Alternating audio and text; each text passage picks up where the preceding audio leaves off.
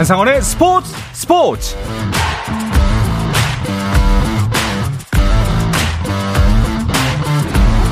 스포츠가 있는 저녁 어떠신가요? 아나운서 한상원입니다.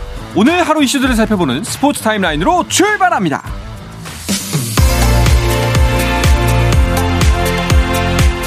파리 생제르맹의 이강인이 2주 연속 프랑스 리강 라운드 베스트 11에 선정됐습니다. 바이에른 뮌헨의 김민재는 13경기 연속 풀타임을 소화한 가운데 팀은 챔피언스 리그 16강 진출에 성공했는데요. 이 소식은 잠시 후에 자세하게 전해드립니다. 내일 오후 6시 30분 수원 KT 위즈파크에서 열리는 프로야구 한국 시리즈 3차전 선발 투수로 LG는 임찬규, KT는 벤자민을 예고했습니다. 메이저리거 류현진의 대리인 거물 에이전트 스콧 보라스가 류현진의 한국 복귀 가능성을 일축했습니다. 보라스는 메이저리그 단장 회의가 열린 애리조나주 스코츠데일에서 취재진과 만나 류현진은 내년에도 한국이 아니라 미국에서 공을 던질 것이라고 밝혔습니다.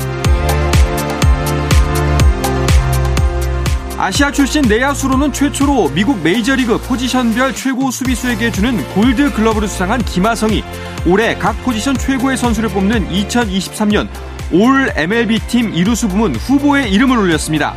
2019년 제정된 올 MLB 팀은 그의 포지션별 최고 선수를 망라한 일종의 올스타 팀 개념인데요. 온라인 팬투표 50%와 미디어 종사자, 구단 관계자, 전직 선수로 꾸려진 패널의 투표 50%를 합쳐 두 팀을 결정해 다음 달 17일 결과를 공개합니다. 미국 프로농구 NBA에서는 필라델피아 세븐티식서즈가 우승 후보 보스턴 셀틱스를 꺾고 6연승을 달렸습니다. 필라델피아는 조엘 엠비드의 27득점 10리바운드, 타이리스 맥시의 25득점 9리바운드 활약을 앞세워 보스턴을 106대 103으로 꺾고 6승 1패가 된 필라델피아는 동부 컨퍼런스 1위를 지켰습니다.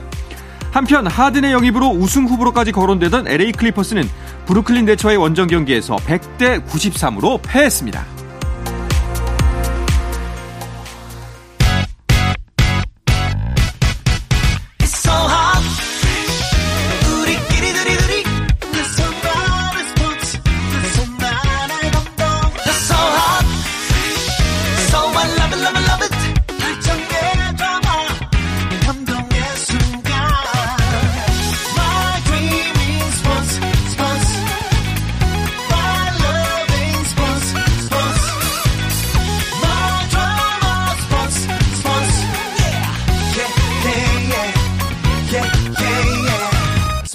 스포츠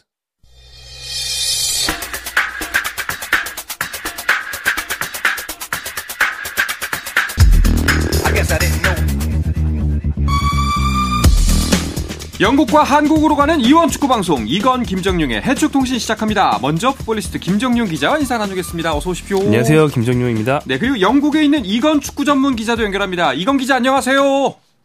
네, 안녕하세요. 이건입니다. 네. 자, 이건 기자, 손흥민 선수와 토트넘 이야기부터 해볼까 하는데요.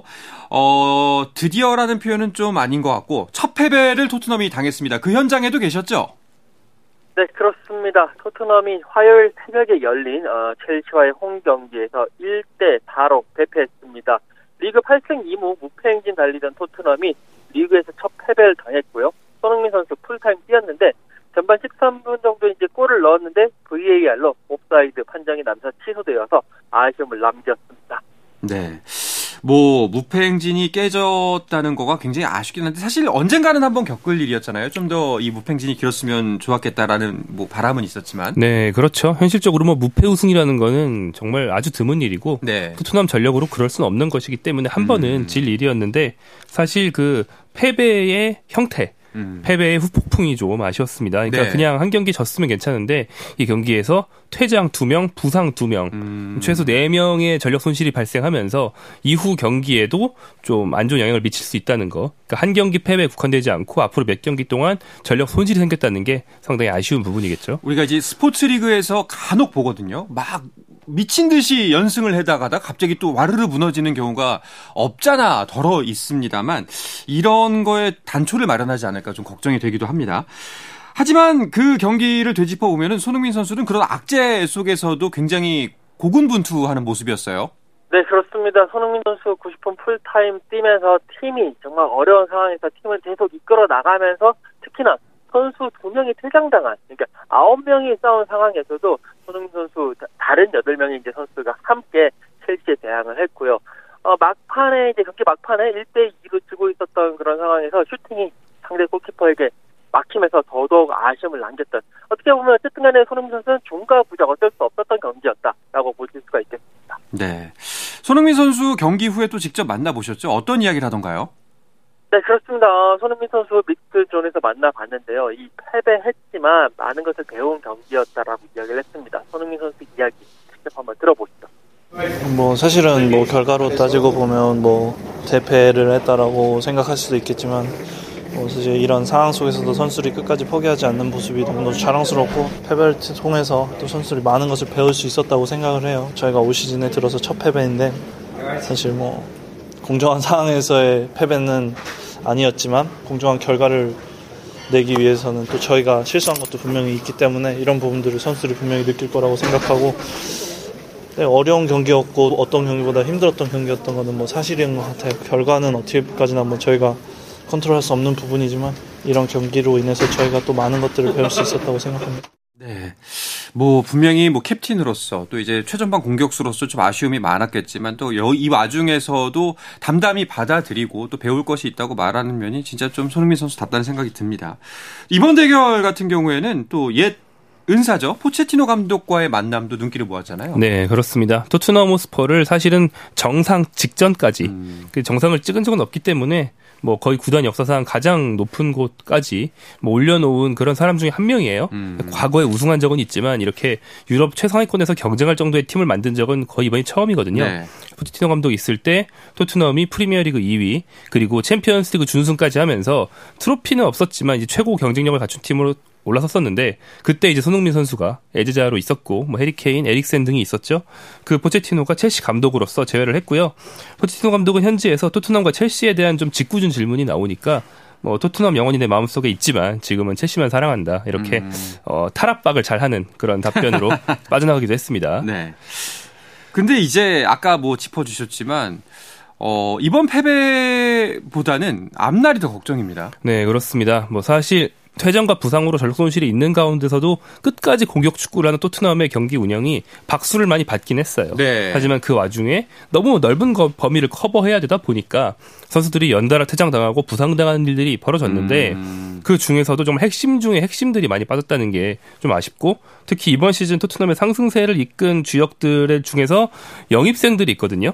핵심 영입생 3인방이라고 할 수 있는 수비수 우도기와 판더벤, 미드필더 메디슨. 네. 최소한 이 셋이 다음 경기 정도는 다 못 나올 것 같습니다. 음... 그렇기 때문에 이 공백을 메우는 게 굉장히 어려울 것 같습니다. 그 메디슨과 판더벤이 부상을 당했는데 이건 기자, 이 부상 정도가 어느 정도인지 혹시 들어온 이야기가 있나요?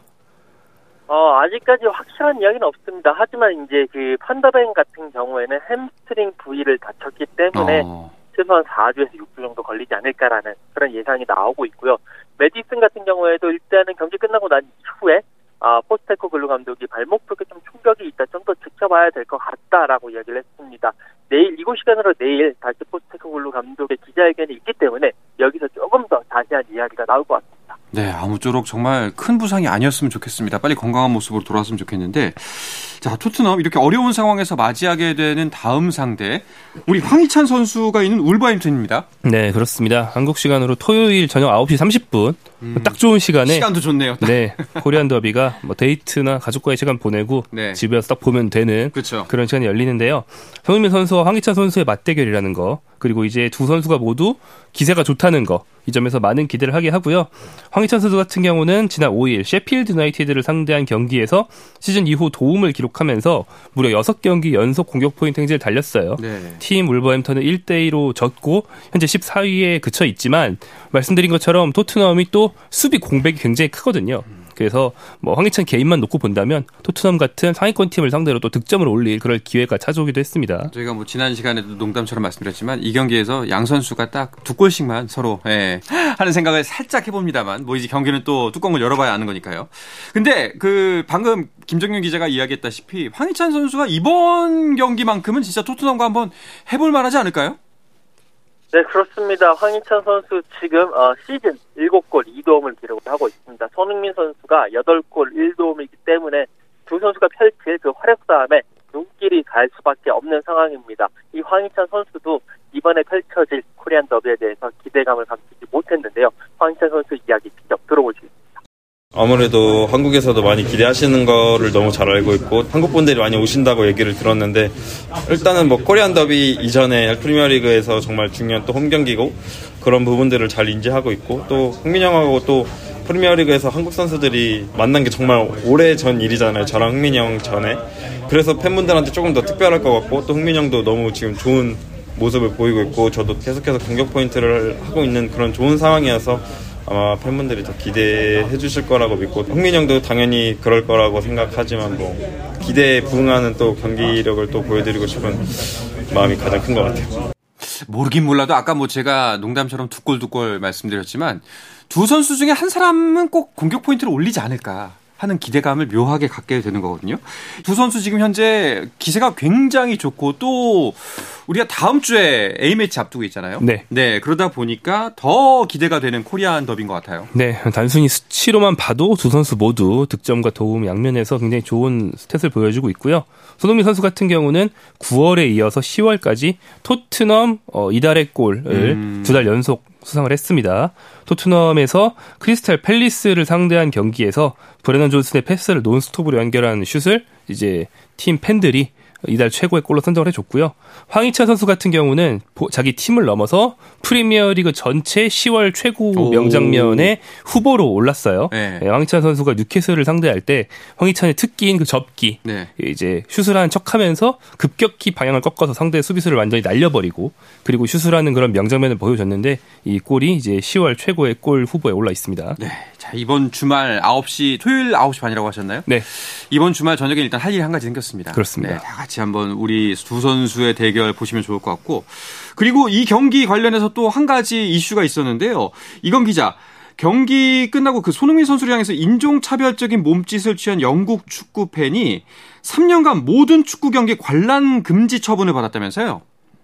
네, 어, 지난 5월에 열렸던 그 토트넘과 크리스탈 팰리스, 토트넘 홈에서 열렸던 경기였습니다. 이 경기 당시에 어, 손흥민 선수가 이제 1대 0을 앞섰던 후반 44분에 교체아웃 되면서 크리스탈 팰리스 원정 팬들 좌석을 지나갔는데 그 원정 팬들 중에 한 명이 어, 손흥민 선수를 향해서 이 양손으로 자신의 눈을 찢는 행위를 했습니다. 그 아시아인을 향한 대표적인 인종차별 행위인데요. 이게 이제 문제가 불거졌고 경찰 수사를 해서 법원은 벌금형 그리고 이제 사회봉사를 명령을 했는데 여기에 검찰이 죄질이 무겁다라고 이야기를 하면서 검찰에서 3년간 경기장 출입 금지 명령을 내렸습니다. 제대로 된 어, 그런 처벌이 내려졌습니다. 아, 참 이해가 안 가는 게 일단 뭐 당연히 도덕적으로도 옳지 않은 일이고요. 그리고 이제 이게 문제가 되면은 굉장히 커다란 징벌을 받는다는 걸 알면서도 왜 이런지 모르겠어요. 네, 뭐 축구장이라는 곳이 좀 잘 흥분할 수 있는 곳이다 보니까 네. 누구나 실수는 할 수 있는데 이 프리미어리그가 이런 건 잘하는 것 같아요. 음. 그럴 때 이제 눈을 찢는 행위 같은 것을 어 우리는 친근함의 표현이다라고 하면서 넘어가는 나라들도 있거든요. 근데 프리미어리그가 이제 강한 제재를 통해서 네. 이건 우리나라에서는 반드시 처벌받는 잘못된 행위다라는 것을 이제 못 박았기 때문에 프리미어리그가 좀 잘하는 것 같습니다. 네. 처벌을 받아야죠. 내가 친근하지 않은데 무슨 네, 무슨 말입니까? 그게 말이 안 되는 거고 세계적인 뭐 세계에서 가장 인기 있는 리그라고 해도 무방할 정도로 커다란 리그이기 때문에 이런 관객들의 수준도 함께 올라갔으면 하는 바람입니다. 자, 대표팀 합류를 앞둔 상황이라 또 우리나라 유럽파 선수들의 활약 더 크게 기대가 되고 있습니다. 이번 주에 이강인 선수와 김민재 선수는 챔피언스리그 일정을 소화했죠. 네, 챔피언스리그 주중 경기에 한국 선수들이 어, 활약을 했습니다. 일단 이강인 선수는 파리 생제르맹 소속으로 이탈리아 밀라노에서 열린 AC 밀란과의 원정 경기에서 어, 경기를 소화했어요. 선발은 아니었고 후반 조커로 뛰었는데 굉장히 멋진 스스로 창조해낸 슛을 통해서 골대를 맞히면서 아, 진짜 아쉬웠습니다. 네, 아쉽게 득점은 놓쳤고요. 팀은 1대 역전패를 당하면서 이 죽음의 조 얘기가 아마 좀 이따 할것 같은데 챔스 16강 진출은 현재로선 불투명한 상태입니다. 네. 김민재 선수는 이제 오늘 새벽에 바이에른 뮌헨 소속으로 갈라타사라이와의 홈 경기를 치렀는데요. 이 튀르키예 팀인 갈라타사라이 그렇다 보니까 독일에 있는 튀르키예 출신의 사람들이 음. 이 경기장에 몰려들어서 사실상 홈인데 원정 같은 분위기가 나왔다 그래요. 경기장에서 이제 튀르키예어로 대화하는 사람들이 굉장히 많았고 어. 쉽지 않은 경기였는데 김민재 선수 풀타임 소화했고요. 김민재 동료 중에서 이제 요즘 골을 몰아치고 있는 해리 케인이 두 골을 넣으면서 음. 2대 1로 승리했습니다. 그리고 바이에른 뮌헨은 무려 4전 전승을 네. 달리면서 16강 어, 진출 확정도 아니고 조 1위를 일찌감치 확정하는 기염을 토했습니다. 네. 그 일단 생제르맹 이야기부터 하면은 생제르맹과 AC 밀란 경기를 앞두고서 이강인 선수가 단체 훈련에 모습을 보이지 않아 가지고 혹시 또 부상 아닌가? 이런 기우를 낳았잖아요. 네, 그렇습니다. 어, 이제 그 전날에 나오는 훈련에서 이강인 선수의 모습이 나오지 않았습니다. 그래서 많은 언론들이 뭔가 조금 다친 게 아니냐, 경기 못 나오는 게 아니냐 하는 걱정을 했었는데요. 뭐 아시다시피 경기에 출전했고 골대까지 때렸습니다. 아무래도 팀 내에서는 어, 이강인 선수가 소중한 선수다 보니까 부상으로부터의 미리 보호도 하고 체력 안배를 시킨 그런 가능성이 있었다라고 음. 지금 해석이 되는 것 같습니다. 네, 이강인 선수는 정말 매 경기 점점 더 인상적인 모습 보여주고 있잖아요. 네, 그렇습니다. 어, 챔피언스리그도 챔피언스리그인데 앞선 주말 경기, 네. 즉 4일 열린 몽펠리에와의 리그 경기에서 어, 프랑스리그 데뷔골을 기록했어요. 또한 이 경기에서 패스 성공률 100%를 기록하면서 어, 프랑스 리그앙 11라운드 베스트 11에 선정이 됐고 이는 10라운드에 이어서 두 라운드 연속으로 음. 선정된 것이기 때문에 이제 은바페의 뭐랄까요 충신 음. 은바페의 신복으로서 나에 게네 예. 파리 생제르맹의 주전 멤버로 등극해 가고 있는 기강인의 모습입니다. 네, 그 아까 김종현 기자가 짚어 주신 부분인데 파리 생제르맹이 챔피언스리그에서 그 죽음의 조에 속했다고 하더니 살아남기 힘들 수도 있나요?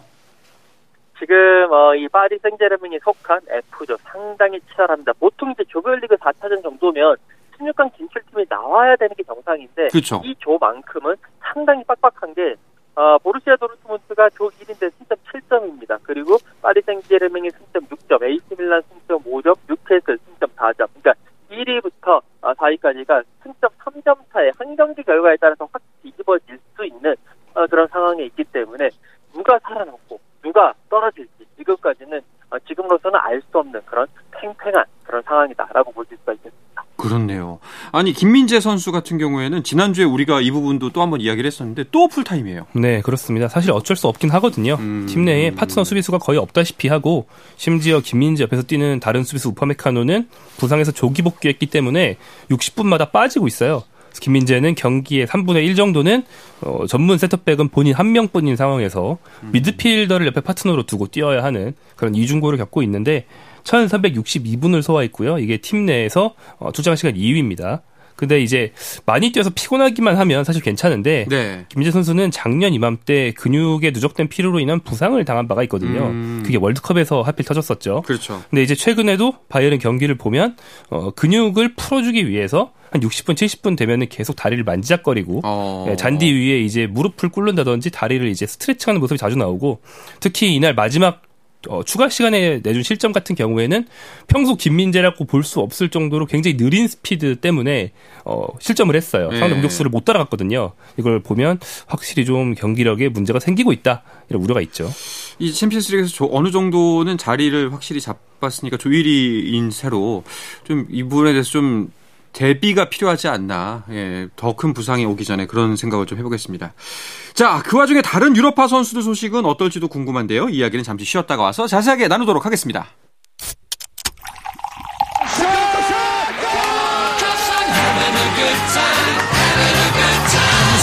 치열한 하루를 보낸 당신과 함께 마시는 짜릿한 스포츠 한 모금. 매일 저녁 8시 30분 한상원의 스포츠 스포츠. 네, 영국과 한국을 넘나드는 이원 축구 방송 이건 김정용의 해축 통신 듣고 계십니다. 풋볼리스트의 김정용 기자, 영국에 있는 이건 축구 전문 기자와 함께하고 있습니다. 자, 이건 기자, 그 챔피언스리그의 모습을 보인 우리나라 선수들이 또 있죠? 네, 그렇습니다. 어, 셀틱에서 뛰고 있는 오영규, 양현준 선수, 어, 아틀레티코 마드리드와의 조별리그 4차전 원정 경기에 출전을 했습니다. 두 선수 이제 후반 들어서 교체 투입을 날 이제 했는데요. 어, 양 두 선수 상당히 뭐 열심히 했지만 팀은 0대 6으로 음. 대패를 하고 말았습니다. 그리고 또 츠르베나 즈베즈다에서 뛰고 있는 황인범 선수는 라이프치히와의 홈 경기에서 풀타임 활약을 했습니다만 1대 2로 졌고요. 이 경기에서 사실 츠르베나 즈베즈다 같은 경우에는 황인범 선수만 축구를 하더라. 라는 만큼 그런 말이 나올 만큼 상당히 좋은 활약을 펼쳤습니다만 팀의 패배를 막지는 못했습니다. 네, 아쉬운 부분이네요. 다른 유럽파들의 근황은 어떤가요? 네, 어, 조규성 선수와 이한범 선수가 있는 덴마크의 미트윌란 얘기를 해볼 수 있을 것 같은데요. 네. 미트윌란이 주말 경기였죠. 지난 6일 어, 덴마크 프로축구 흡이 도블의 원정 경기에서 4대1 승리를 거뒀는데요. 음. 여기서 한국 선수들이 어, 두명 다 득점에 기여를 했습니다. 조규성 선수는 팀의 두 번째 골이었던 페널티킥 골을 넣었고요. 이로써 컵대회 포함 7골 2도움으로 굉장히 괜찮은 유럽 첫 시즌을 보내고 있습니다. 센터백 이한범 선수는 최근 FC 서울에서 이적한 선수인데 이게 데뷔전이었거든요. 네. 데뷔전 경기 막판에 들어갔는데 그 짧은 시간 동안 수비수임에도 불구하고 좀 운이 따랐어요. 그래서 도움을 기록하면서 오. 굉장히 기분 좋은 첫 경기를 치렀습니다. 네. 자, 우리나라 선수들을 이제 대표팀 합류를 앞두고 주말 일정 소화할 텐데, 어, 아까 주말 토트넘과 울버햄튼은 9시 반이라고 말씀하셨고요, 토요일. 다른 일정은 어떻게 되나요? 네, 이때부터 쭉 보시면 됩니다. 네. 9시 반 경기가 끝나면 11시 반이 되겠죠? 네. 11시 반부터 이재성 선수가 있는 마인츠가 다름 슈타트와 경기를 하고요. 같은 시간 바이에른 미넨의 김민재가 하이덴하임과 경기를 하고 슈트가르트의 정우영이 도르트문트와 경기를 합니다. 그러니까 아. 한국 선수 3명이 독일에선 동시에 경기를 하기 때문에 어, 이셋 중에서 이제 원하는 경기를 골라보시면 되지 않을까 네. 생각이 되고요. 이게 끝나갈 때쯤인 일요일 새벽 1시에는 이제 파리 생제르맹의 이강인 선수가 랭스와의 원정 경기를 갖습니다. 네. 뭐, 이번 주말은 김정용 기자나 이건 기자나 다 날렸구나. 라고 생각해도 되겠네요. 저한테는 이제 주말 밤이지만 이건 기자한테는 주말 낮인 것이 네. 굉장히 부럽습니다. 네. 자, 챔피언스 리그 이야기도 좀 더 해보도록 하겠습니다. 조별리그 4차전까지 치러졌습니다. 네, 그렇습니다. 말씀드린 대로 이제 16강에 이제 행을 확정 지은 팀들이 슬슬 나오고 있는데요. 뭐, 바- 바이에른 뮌헨은 조 1위를 확정을 했고, 레알 마드리드도 16강을 확정을 했습니다. 27회 연속 와. 네, 성공을 했고요. 레알 소시에다드, 인테르 밀란, 맨시티까지 다 16강에 확정, 16강 행을 확정 지었습니다. 반면에 이제 바르셀로나 같은 경우에는 샤흐타르 원정 경기, 지금 이제 뭐 전쟁 때문에 어, 독일 함부르크에서 경기를 하고 있는데 샤흐타르 원정 경기에서 0대 1로 지면서 이번 라운드 이변의 희생양이 됐습니다.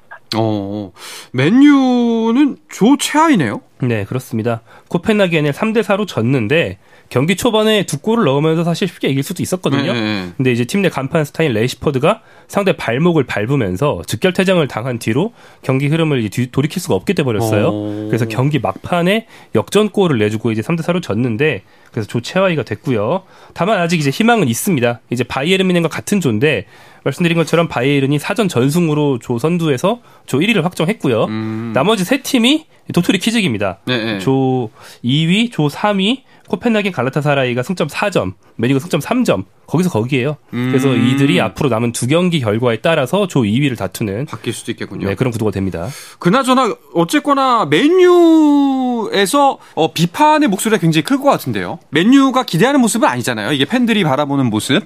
네, 지금 최근에 맨유가 상당히 상태가 안 좋기 때문에 지난번 그 풀럼과의 경기에서도 겨우 이기면서 등등의 이제 상태가 안 좋기 때문에 어, 텐하흐 감독을 경질시켜야 되는 거 아니냐라는 뭐 그런 이야기도 나오고 있고 벌써 새 감독, 뭐 플랜 로페테기 감독을 데리고 올 것이다라는 그런 이야기들도 많이 나오고 있습니다. 이런 상황에서 알렉스 퍼거슨 감독이 이제 텐하흐를 100% 지지한다라고 음. 이야기를 하면서 아직까지는 한번 이렇게 어, 실드를 치는 모습이긴 한데요. 계속 그 맨유의 그런 부진이 이어진다면 텐하흐 감독의 자리도 그렇게 온전하지 못할 것 같다라는 것이 중론입니다. 네. 어, 정말 좀 뭔가 반등이 필요해 보입니다. 자, 그리고 야, 홀란은 뭐 리그는 물론이고 챔피언스 리그에서도 득점할 기세네요. 네, 홀란 선수가 이제 최근 경기에서 두 골을 넣으면서 어, 현재 네 골을 기록하고 네. 있습니다. 득점 1위는 아니고 3위, 공동 3위에 해당하는데요.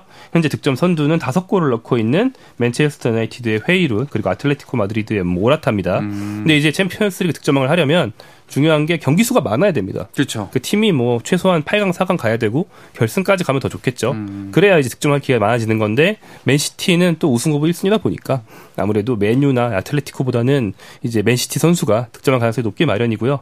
다만 회이룬과 모라타 중에서 모라타는 조금 주목하실 필요가 있을 것 같은데 어. 스페인 대표팀 공격수인 모라타가 원래 다 잘하는데 결정력만 좀 아쉽다 이런 선수였거든요. 네. 이번 시즌 결정력이 굉장히 올라가서 스페인 대표팀, 뭐 스페인 라리가, 챔피언스리그 가리지 않고 골을 몰아치고 있어서 좀 주목해 보시면 좋을 것 같습니다. 네, 알겠습니다. 자, 그리고 이제 리그 이야기로 돌아와서요. 이제 각 리그가 한 10경기 이상 치른 상황이니까 전체 흐름도 짚어볼직합니다. 먼저 프리미어 리그 순위부터 한번 짚어볼까 하는데요. 이건 기자가 정리해 주시죠. 네, 어, 프리미어리그 특히 상위권 경쟁이 상당히 치열한 상황입니다. 어, 이제 토트넘이 지면서 어, 2위, 2위로 떨어졌는데요. 맨체스터 시티가 지금 승점 27점으로 1위, 토트넘이 승점 26점으로 2위를 달리고 있습니다. 이 2위를 어, 리버풀, 아스널, 아스톤 빌라 24, 24, 22점으로 따라가고 있는데요. 계속 경기가 진행될수록 어, 선두권 경쟁이 더더욱 치열해질 전망입니다. 네. 김민재 선수가 있는 분데스리가는 어떤가요? 네, 가장 눈에 띄는 건 바이에른 뮌헨이 1위가 아니다라는 그러게요. 겁니다. 근데 이제 바이에른이 부진한가 그건 아니고요. 바이에른 뮌헨의 성적은 8승 2무 무패 행진 중이고 뭐 최다 득점, 최소 실점 다 가지고 있거든요. 그런데 경쟁팀인 레버쿠젠이 9승 1무로 이야. 정말 이제 비상식적인 상승세를 타고 있기 네. 때문에 바이에른이 2위인 겁니다. 그 뒤로 정우영 선수가 소속돼 있는 슈투트가르트가 어, 시즌 초반에는 1위를 달리다가 좀 돌풍이 좀 주춤해서 3위에 올라 있고요. 그 뒤로 분데스리가에서 익숙한 강호, 도르트문트, 라이프치히가 4위, 5위에 형성돼 있습니다. 네. 이강인 선수가 있는 리그앙 리- 그 파리 생제르맹 순위는 어떤가요? 아, 파리 생제르맹이 2위를 달리고 있습니다. 네. 파리 생제르맹 같은 경우에는 7승 3무 1패 승점 24로 2위를 달리고 있는데 그 위에 있는 팀이 니스입니다. 이 팀이 올 시즌 상당히 돌풍을 일으키고 있는데 오. 7승 3무 그러니까 파리 생제르맹보다 어, 이제 패가 없는 거죠. 그렇기 때문에 승점 25로 1위를 달리고 있고요. 3위는 모나코, 4위가 랭스, 5위가 릴 이런 순으로 리그앙 순위가 어, 이어지고 있습니다. 알겠습니다. 마지막으로 스페인 라리가 순위도 알려주시죠. 네, 여기야말로 이변의 팀이 선두를 달리고 있는데 지로나 지로나요? 팀이 1위예요. 네. 지로나는 좀 소규모 구단이고 원래 오랫동안 하부 리그에 있던 팀인데 스- 어, 맨체스터 시티 등과 함께 아랍에미리트 자본의 지원을 받는 그 세계적으로 퍼져 있는 네트워크에 들어 있는 아. 팀이에요. 그래서 맨시티 선수를 좀 싸게 임대할 수 있어서 근데 그래도 맨시티에서 임대해 온 거지 맨시티 주전급을 데려온 건 아니니까 원래 우승권 전력이라고 아무도 생각 안 했는데 지금 굉장히 돌풍을 일으키고 있고요. 무려 10승 1무 1패를 기록 오. 중이고 그 한 번 진 것도 레알 마드리드에 졌습니다. 네. 지금 뭐 이 팀이 어디까지 갈지 굉장히 궁금한 상황이고요. 그 뒤로 당연히 레알, 바르셀로나, 아틀레티코 마드리드 순서로 늘어서 있습니다. 알겠습니다. 자, 유럽 리그가 아주 재밌게 진행되고 있다라는 생각을 하게 되는데요. 이 이야기를 끝으로 이번 주 해축 통신을 마치도록 하겠습니다. 이건 기자 오늘도 고맙습니다. 감사합니다. 네, 풋볼리스트의 김정용 기자도 감사합니다. 고맙습니다. 자, 내일도 저녁 8시 30분에 뵙겠습니다. 한상원의 스포츠 스포츠!